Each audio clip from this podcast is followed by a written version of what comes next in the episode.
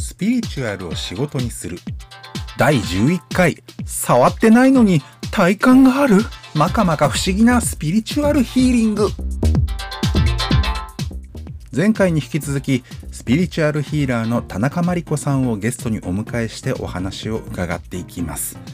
さて、心理カウンセリングではあまり効果を実感できなかったという田中さんが、たった1回受けたスピリチュアルヒーリングのセッションでは大きな変化を、大きな体感を感じたとおっしゃっています。ところがこれね、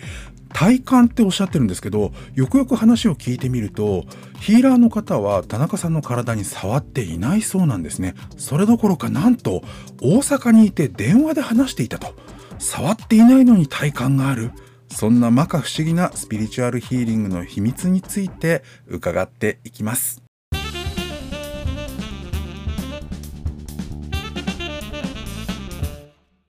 私が初めてヒーリングに出会ったのは、私の親しい友人がヒーリングを学んでセッションを提供し始めたからなんですけれども、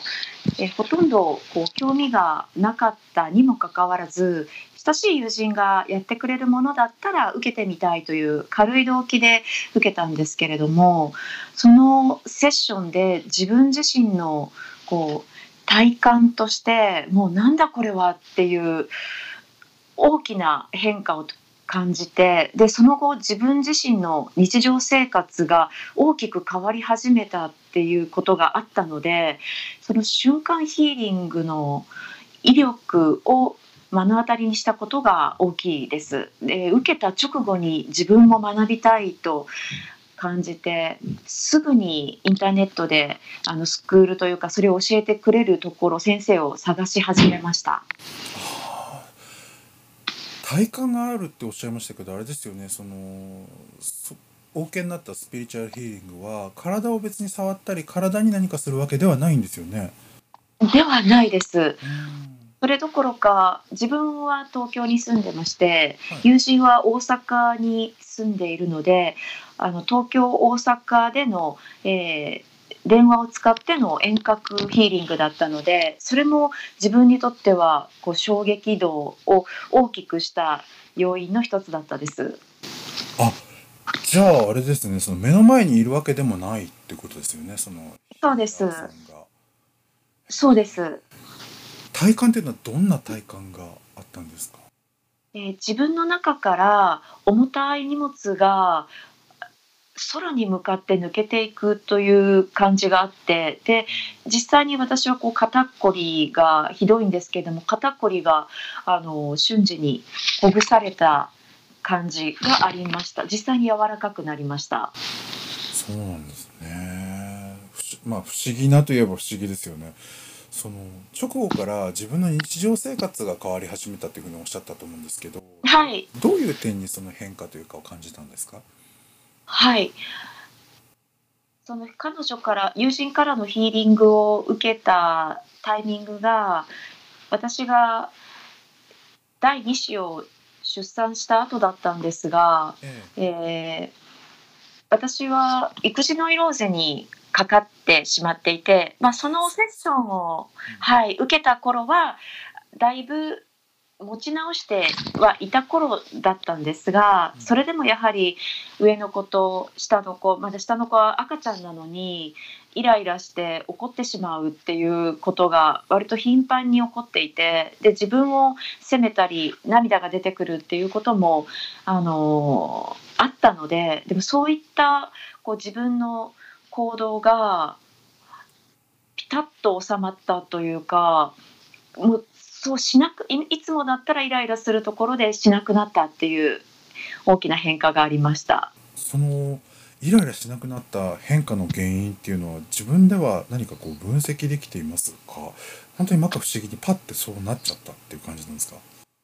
そこは割とはっきりしてまして、そのヒーリングを受けた際に、実際に、そのヒーラーさんである私の友人が教えてくれたのが、私のそのノイローゼの原因が私の思い込みにあることを指摘してくれまして、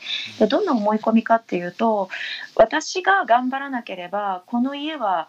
壊れてしまうっていうふうに思っていると。だからその責任感がもう自分の人生の責任だけじゃなくって、子供はもちろん、夫や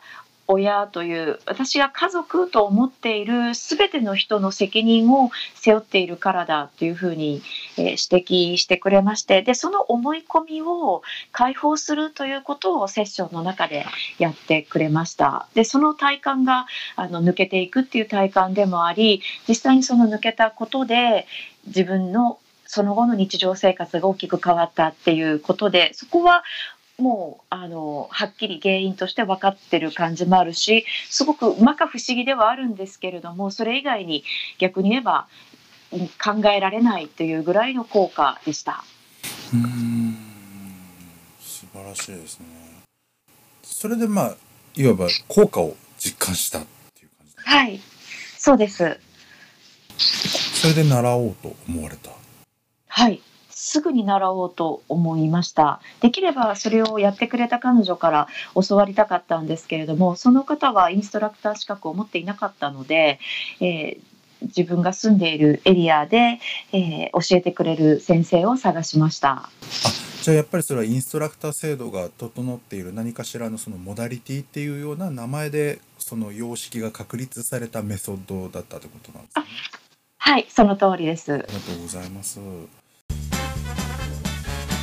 田中真理子さんのインタビュー第2回いかがだったでしょうか。初めて受けたスピリチュアルヒーリングのセッション、その体験談についてお話しいただきました。すごく理知的というか、ご自身で自分の問題を整理した受け止め方をなさったんだなっていう印象をね、対談を振り返りながら自分でも思ってました。よくね、悪い意味でいろんな人が想像するそのスピリチュアルなヒーリングを受けたっていうと、お前に神の救いを授けるぞよ、消